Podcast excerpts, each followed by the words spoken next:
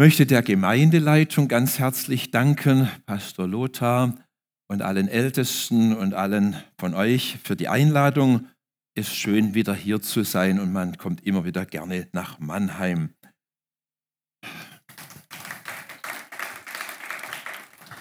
Ich verfolge die Gottesdienste natürlich, auch um den Anschluss an die Predigt heute zu finden, und bin immer begeistert von dem, was Lothar und wie Lothar predigt und wie ihr mitgeht und ähm, was, wenn neue Leute dazukommen. Am letzten Sonntag sah ich im Livestream, dass Lothar nach vorne ging, als die Young Adults aufgerufen wurden. Und da gab es einen großen Applaus, ein bisschen Erstaunen. Und da wurde gesagt, er sagte dann, ja, die jungen Leute hätten gesagt, sie seien zwar schon etwas älter, aber im Herzen doch jung geblieben. Und das tut natürlich so Oldies wie uns gut.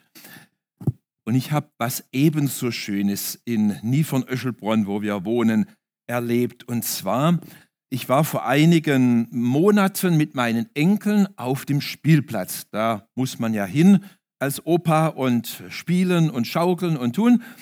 Und da haben sich unseren zwei Enkeln ein, äh, zwei Mädchen angefreundet, die waren so acht Jahre alt. Und ihr wisst ja, wie schnell man das Vertrauen von Kindern gewinnen kann. Gleich waren wir im Gespräch. Man braucht nur mal sie nett anschauen, ein paar Worte sprechen, dann sind die schon irgendwie ganz vertrauensselig. Nach einer Weile fragt das achtjährige Mädchen mich, bist du der Opa oder der Papa von den Zweien? Mhm. Dann habe ich natürlich ehrlicherweise gesagt, ich bin der Opa, ganz stolz. Dann sagt die Kleine mit acht Jahren, und die können auch nicht lügen, ich dachte, du bist der Papa, du siehst noch so jung aus. Ach, das habe ich mir gleich in mein Tagebuch eingeschrieben, sage ich euch. So was Wichtiges. Die Predigten in den letzten Wochen waren Stärke finden durch einen starken Partner, durch Gott, durch ein gutes Miteinander und durch besonderen Mut. Ich fand das sehr motivierend und inspirierend. Mein Thema heute lautet, und das wurde mir gegeben, Stärke finden durch riskantes Vertrauen. Rick Warren, einer der weltbekannten Pastoren in Kalifornien, in der Saddleback Church, der ist also sehr bekannt auf dieser Welt, sprach neulich in einer Videokonferenz, und wir waren mit wenigen Pastoren, vielleicht zwanzig, da mit ihm verbunden in seinem Büro und wir zu Hause. Er hat gesagt, dass viele Menschen, Mitarbeiter und auch Pastoren in dieser Pandemie einfach die Kräfte ausgehen. Es ist sehr anstrengend, sehr zehrend und haben weniger Energie und sind auch oft entmutigt. Pastoren wollen aufgeben. Und da gab er Tipps, wie man Kraft bekommt und wie man auch einander trotzdem vertraut und auch gnädig miteinander umgeht, wenn man nicht so viel Power im Moment hat, vielleicht wie früher. Und ähm, ich glaube, das ist auch wichtig, dass wir das bedenken, einander ermutigen, einander vertrauen, einander helfen, der Leitung und untereinander. Ich habe vier äh, Hauptgedanken heute mitgebracht. Der erste ist, Vertrauen ist sehr wertvoll. Der zweite ist, Vertrauen soll wachsen. Der dritte ist, Vertrauen ist ständig in Gefahr. Und Gott vertraut uns und wir vertrauen ihm. Gut. Der erste Punkt, mit dem fangen wir an, oder vielleicht soll ich mit dem vierten anfangen. Was? Mit dem ersten, glaube ich. Ja, wäre wahrscheinlich sinnvoll. Okay. Wir finden in der Bibel einen jungen Mann, dem schon früh Vertrauen entgegengebracht wurde und der auch anderen Menschen lernen musste zu vertrauen, nämlich seinem Freund Jonathan, seinen Helden, die später um ihn waren, und die sechshundert Freischärler, die sich um ihn sammelten, um mit ihm zu kämpfen und auch sich vor Saul zu verstecken. Er war der jüngste seiner Geschwister und lernte treu im Kleinen und zuverlässig zu sein. Ich habe mal einen guten Spruch gehört, der heißt, Zuverlässigkeit ist keine Kleinigkeit, aber sie besteht aus lauter Kleinigkeiten. Zuverlässigkeit ist keine Kleinigkeit, aber sie besteht aus lauter Kleinigkeiten. Sein Vater Isai vertraute ihm seine Schafe an, und das war eine große Verantwortung und nicht wenig riskant. Könnte ja viel passieren damals. Und dann mitten in seinem Arbeitsalltag, und ihr erinnert euch an die letzte Predigt, Petrus in seinem Arbeitsalltag, mitten da drin und nicht in der Kirche und nicht in der Synagoge, macht er Erfahrungen mit Gott und ist im Vertrauen zu Gott gewachsen. Und ich lese euch diesen Bibelvers von diesem berühmten Mann im Alten Testament, David. David aber sprach zu Saul: Dein Knecht hütete die Schafe seines Vaters, und kam dann ein Löwe oder ein Bär und trug ein Schaf weg von der Herde. So lief ich ihm nach, schlug auf ihn ein, und er rettete ihn aus seinem Maul. Wenn er aber auf mich losging, ergriff ich ihn bei seinem Bart und schlug ihn tot. David sprach: Der Herr, der mich von dem Löwen und Bären errettet hat, der wird mich auch erretten von diesem Philister. Zu diesem Kampf kommen wir nachher noch. Vertrauen kommt von sich trauen. Sich trauen zu glauben, dass jemand gut mit mir meint und mir auch etwas zutraut. Isai traute seinem Sohn David etwas zu. Und das bewirkte in ihm ein Grundvertrauen in seine Persönlichkeit, in sein Können. Sein Vater glaubte an ihn. Und es ist schön, wenn Väter und Mütter in ihre Kinder Vertrauen legen, Vertrauen setzen. Ähm, vor einiger Zeit war hier in Mannheim, im, auf der Vogelstang, hatten wir einen Vortrag von Michael Stahl. Er ist Selbstbehauptungscoach ähm, und Selbstverteidigungscoach, ein christlicher Coach, ein toller Mann.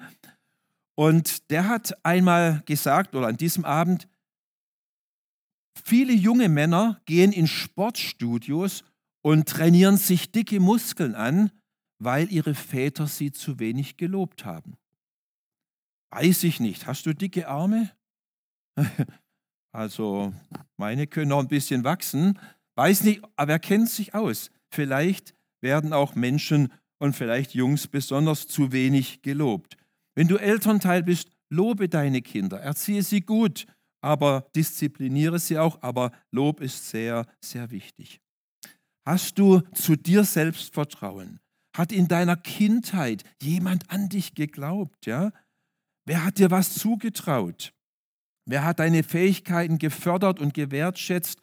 Oder hörst, hast du die Worte gehört, du bist nichts, du kannst nichts und du wirst nie zu etwas werden? Das sind ja destruktive ähm, Worte, und die machen Menschen kaputt und krank.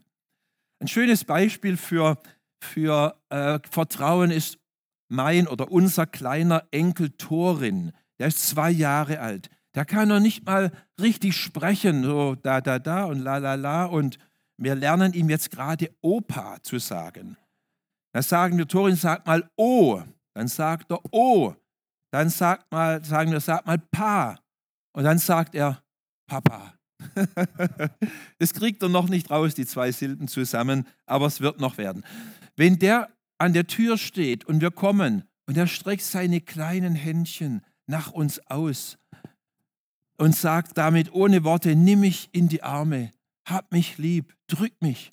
Das ist ein schönes Vertrauen, von, äh, ein schönes Bild von Vertrauen. Und ich sage euch, Opa sein ist was Schönes. Das kann man gut aushalten. Man kann die Kinder lieb haben, die Enkel, und man kann sie wieder abgeben und sich erholen. Kinder haben ja ein Grundvertrauen zu den Eltern und zu anderen Menschen.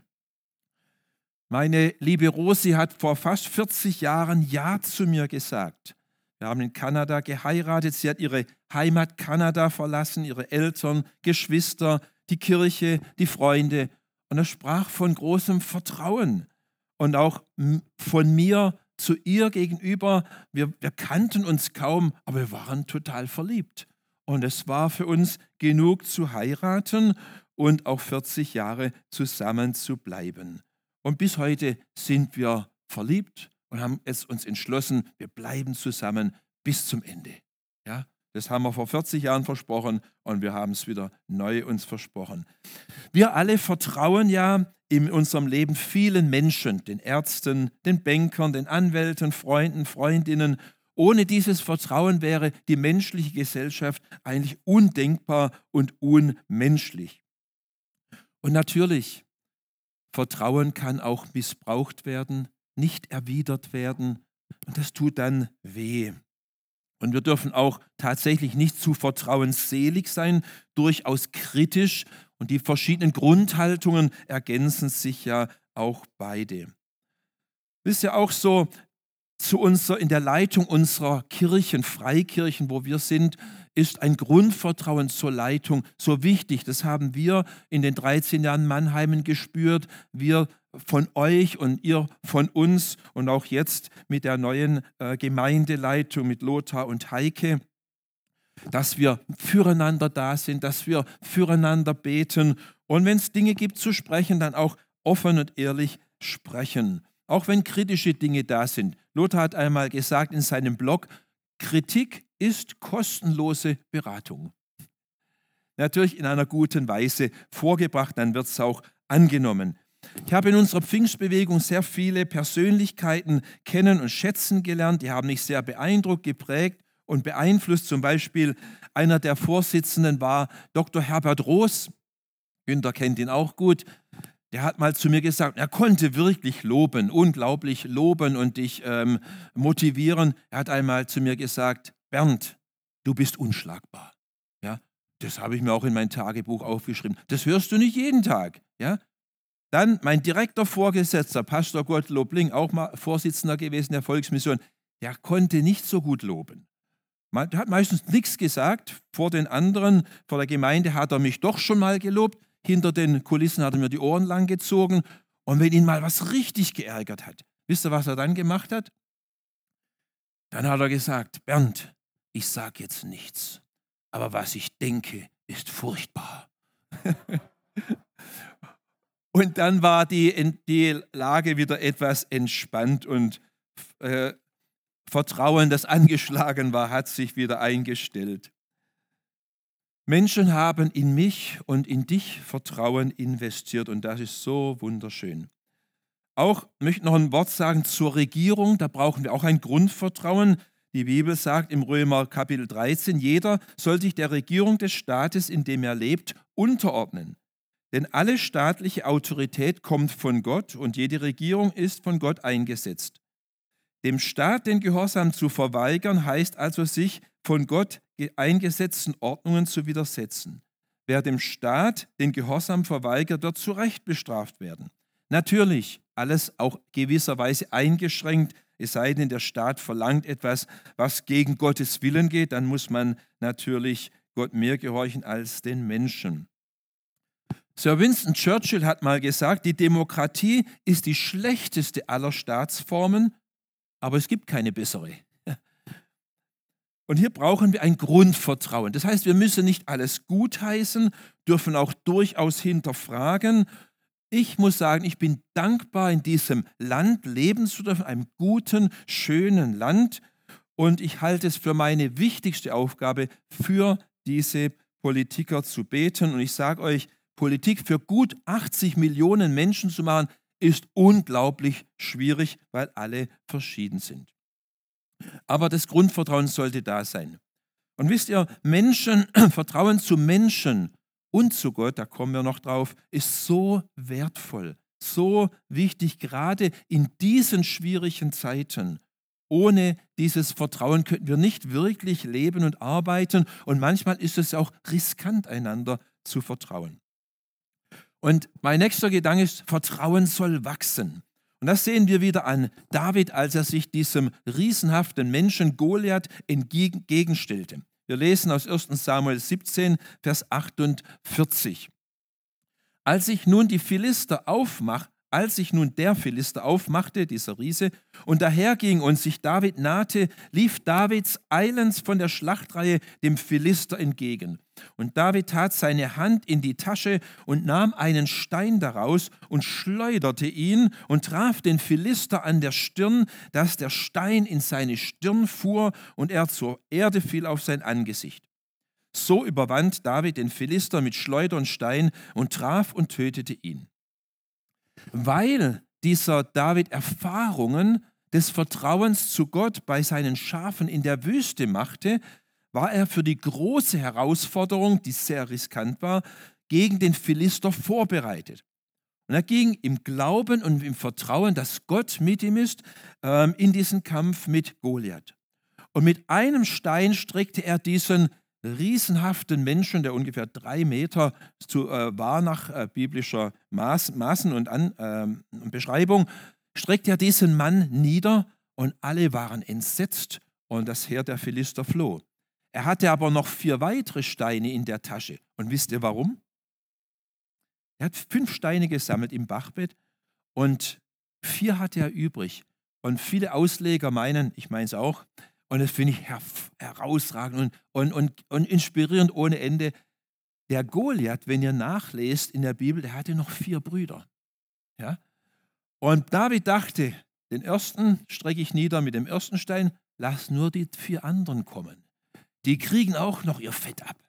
Das ist doch Glaube, oder? Das ist Glaube. Und das finde ich großartig. Ja. Er hätte auch, er hatte auch, dieser David, das Vertrauen des Königs Saul erworben, weil er authentisch, also ehrlich blieb und, ähm, und ähm, echt blieb. Er hat nämlich die Rüstung des Königs Sauls anprobieren müssen vor dem Kampf und sollte mit dieser Rüstung kämpfen. Und da hat er gesagt, die passt mir nicht. Da war er ganz ehrlich und echt, sagt, ich kann mit der nicht kämpfen, hat sie wieder abgelegt. Wirklich, um Vertrauen zu anderen Menschen zu erhalten, müssen auch wir authentisch sein, echt sein und auch ehrlich sein und Fehler zugeben können und uns entschuldigen können. Ich glaube, es war eine der ersten Fragen, bevor Lothar eingestellt wurde, ähm, ob er sich in letzter Zeit, weiß nicht, von dir, Christian, oder von jemandem, sich in letzter Zeit bei jemandem entschuldigt hätte. Und hat im Moment, gesagt, letzte Woche oder vorletzte Woche. Und das fand ich sehr bemerkenswert. Wir müssen uns auch besonders Leiter entschuldigen können. Ich sage euch, ich habe mich öfters bei meinen Kindern entschuldigen müssen, wenn ich sie ungerecht behandelt habe. Auch bei einer, meiner Frau entschuldigt, weil mir viele Versäumnisse klar geworden sind oder auch im Moment dann klar werden und ich das tue. Und das, ich habe mich auch bei Gemeindegliedern hier und in meiner alten Gemeinde, in meiner uralten Gemeinde in Pforzheim, entschuldigt. Es ist wichtig, dass wir das können. Noch ein paar Faktoren, die uns Vertrauen einbringen, sind echtes Interesse an deinem Mitmenschen zeigen. Lob geben, das echt ist und von Herzen kommt. Offenheit für Kritik, sie nicht ablocken. Offenheit für neue Ideen und Vorschläge. Wirklich zuhören können, wenn Menschen reden, mit uns reden, weil die Menschen verbinden sich mit dir und mir, wenn wir zuhören, nicht wenn wir sie zutexten. Und wenn wir großzügig mit unserem Wissen, mit unserer Erfahrung, mit unserem Besitz umgehen und andere daran teilhaben lassen. Wenn wir Versprechen geben und diese dann auch einhalten. Wenn wir angstfrei und offen miteinander eine Gesprächskultur bilden, wenn wir gerecht miteinander umgehen, wenn wir einander praktisch helfen und unterstützen. Ich muss oft, wenn ich in die Seniorenheime gehe zum Predigen, so zweimal in der Woche, immer eine halbe Stunde, habe ich einen Gitarrenkoffer dabei ähm, und spiele dann die Gitarre natürlich. Und da, hat, da denke ich oft an den Uwe Brucher, weiß nicht, ob er heute da ist, weil der hat mir an den Gitarrenkoffer einen Griff rangeschraubt, der nicht mehr weggeht. Der andere ist immer abgebrochen. Und da denke ich oft an den Uwe Brucher. Komisch, hm? Weil er mir was Gutes getan hat. Sich auch aufeinander verlassen können, spricht von Vertrauen. Einer unserer Ältesten, er ist auch hier heute, manche kennen ihn oder wissen das, Der hat den Mont Blanc bestiegen mit einem Kameraden, den Mont Blanc mit viertausendachthundert Metern. Da muss man sich aufeinander verlassen können, wenn du an den, in den Seilen hängst, im wahrsten Sinn des Wortes. Also, Vertrauen soll wachsen und muss gepflegt werden. Und da könnt ihr, kannst du und ich, können wir etwas dazu tun. Noch eine Geschichte von Rick Warren. Ähm, manche von euch wissen, und das hat uns auch geschockt und bewegt, im Jahr zweitausenddreizehn verloren Rick und Kay Warren ihren gläubigen Sohn, der sich selbst das Leben nahm.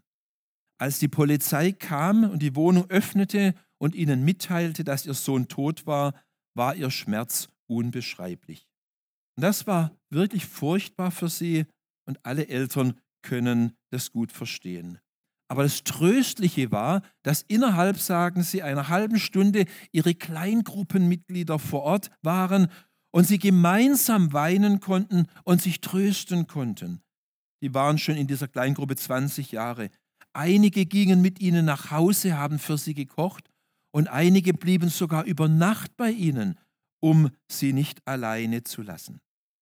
Das war eine schwere Erfahrung, aber weil ihr Vertrauen so stark war, konnten sie diese schwere Zeit miteinander durchgehen.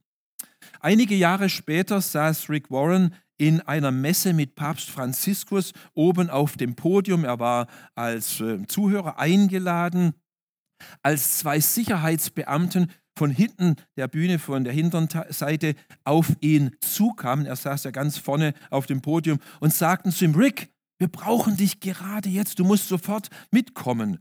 Da musste er vor den Augen vor tausenden Leuten aufstehen und dann nach hinten gehen. Hinter dem Podium fuhren zwei dunkle Limousinen vor und ein Mann kam unter Tränen auf ihn zu. Es war Joe Biden, der damals noch kein Präsident war.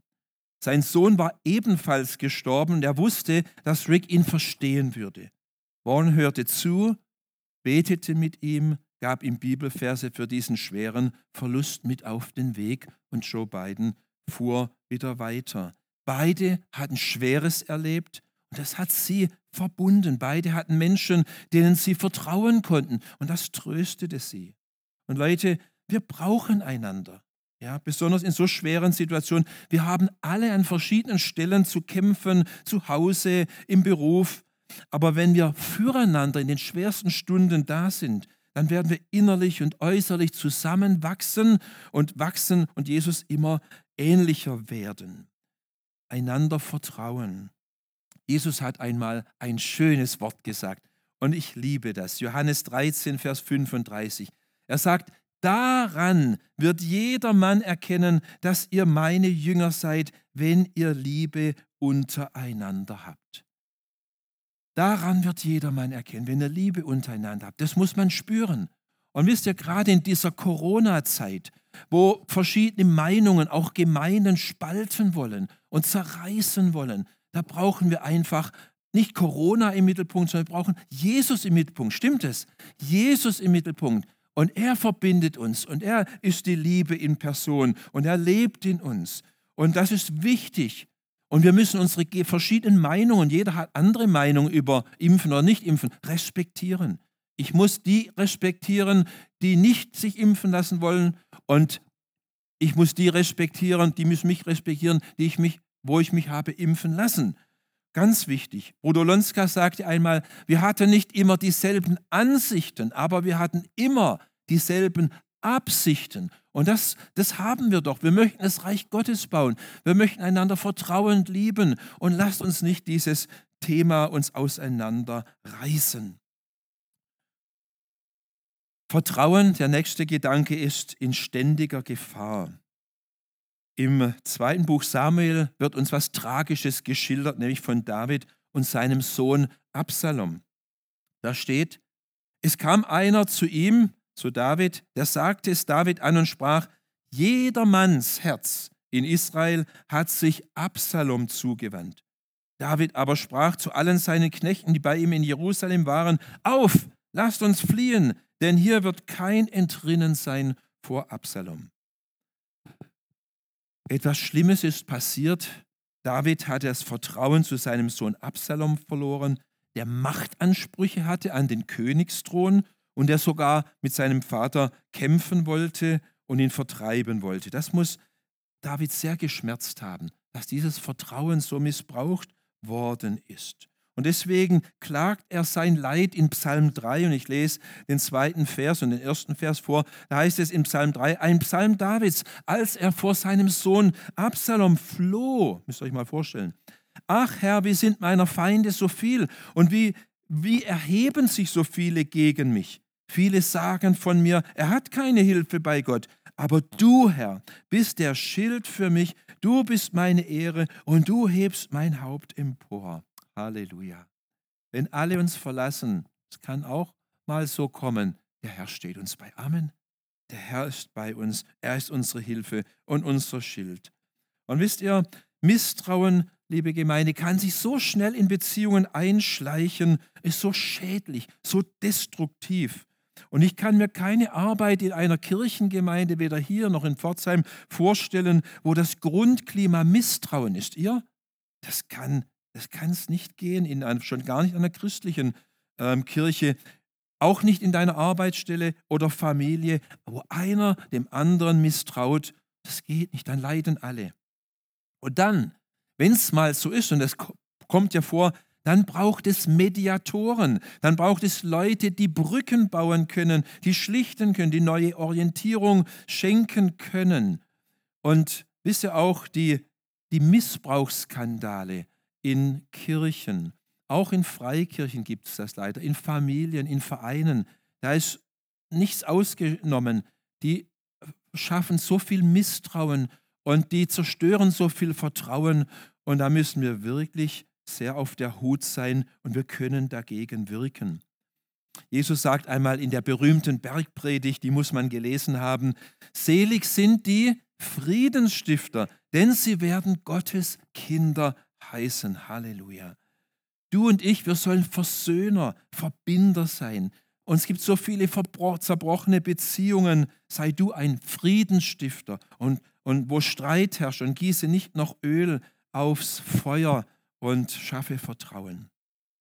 Und ich komme zum letzten Punkt, und das finde ich mit den schönsten Punkt.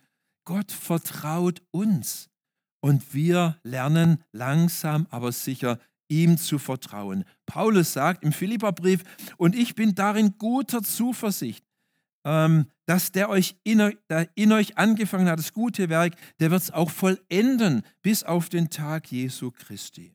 Und weißt du, das gilt dir, der du am Anfang deines Glaubenslebens vielleicht stehst, mit deinen vielen Fragen, aber auch dir, der du schon lange Christ bist, der du vielleicht gerade in Zweifeln und Glaubenskämpfen steckst.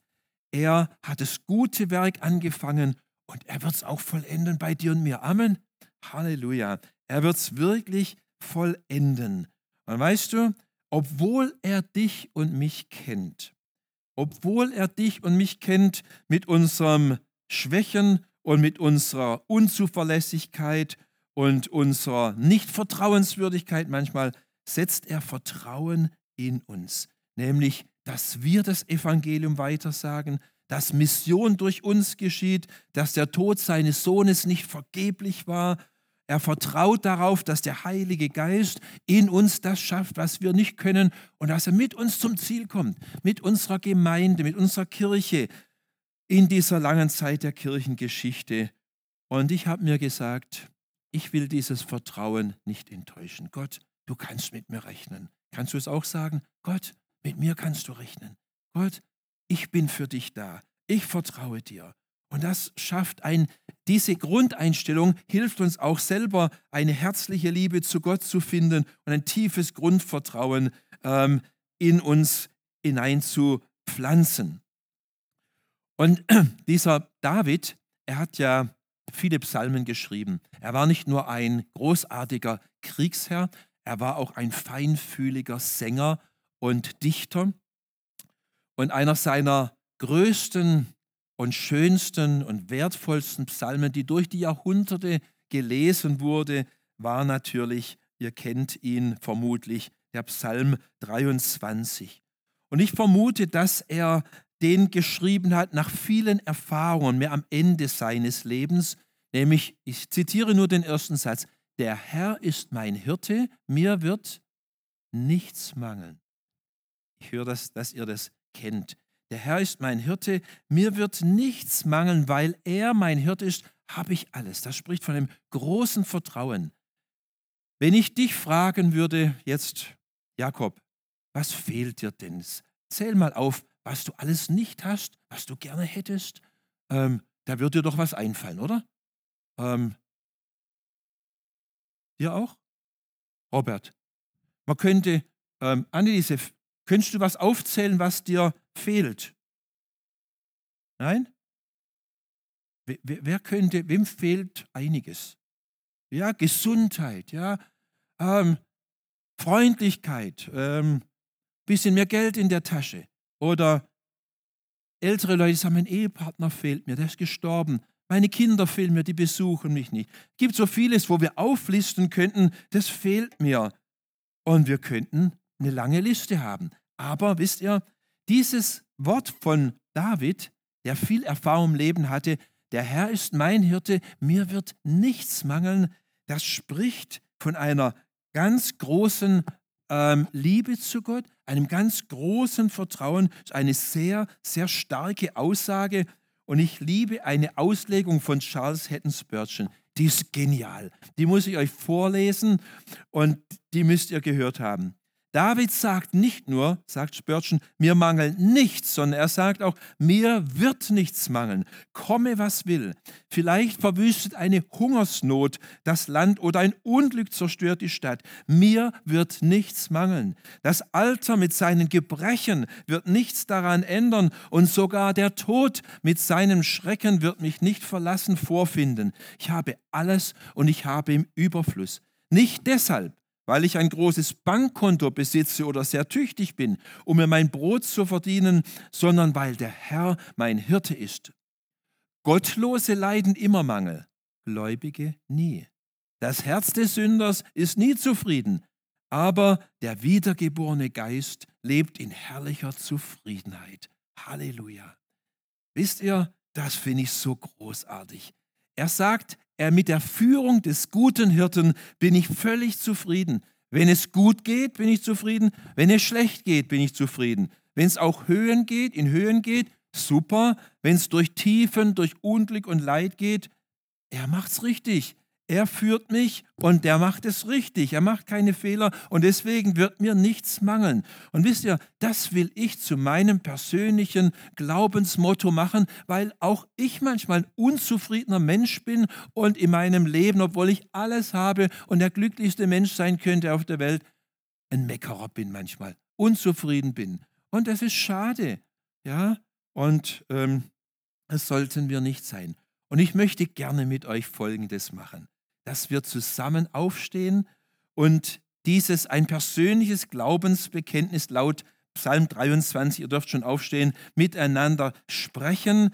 Wer möchte, niemand muss das und es am besten täglich proklamieren und bekennen. Ich lese es euch einmal vor und dann sprechen wir es gemeinsam nach. Ich hoffe, ihr könnt das lesen.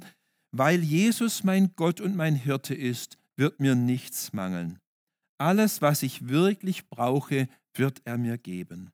Ich bin völlig zufrieden, wie er mich führt. Die Bibel sagt auch in Hebräer zehn, werft euer Vertrauen nicht weg, welches eine große Belohnung hat. Lasst uns es miteinander, wer möchte und wer das auch glaubensvoll sprechen kann, miteinander sprechen. Weil Jesus mein Gott und mein Hirte ist, wird mir nichts mangeln. Alles, was ich wirklich brauche, wird er mir geben. Ich bin völlig zufrieden, wie er mich führt. Ich würde es gern nochmal mit euch wiederholen. Weil Jesus mein Gott und mein Hirte ist, wird mir nichts mangeln. Alles, was ich wirklich brauche, wird er mir geben. Ich bin völlig zufrieden, wie er mich führt. Das wird ein täglicher Kampf, Glaubenskampf sein, sich auf diese Stufe zu stellen. Ich habe doch alles. Der Herr ist doch mein Hirte. Mir wird nichts mangeln. Und wir wollen dieses Vertrauen zu Gott und zueinander nicht wegwerfen, obwohl wir das manchmal vielleicht gerne würden. Es gibt viele Gründe dafür. Aber dieses Vertrauen macht uns stark, auch wenn es manchmal risikovoll ist und uns viel abverlangt. Wisst ihr, wir Menschen, wir Christen sollen die dankbarsten und glücklichsten Menschen auf dem Globus sein. Und wenn wir so leben, dann bringen wir unsere Umwelt zum Nachdenken, zum Nachfragen. Dann passiert Veränderung in unserer Welt. Dann sagen die Leute, so möchte ich auch leben, so voller Vertrauen. Lasst uns solche Menschen sein, mit Gottes Hilfe. Halleluja. Amen.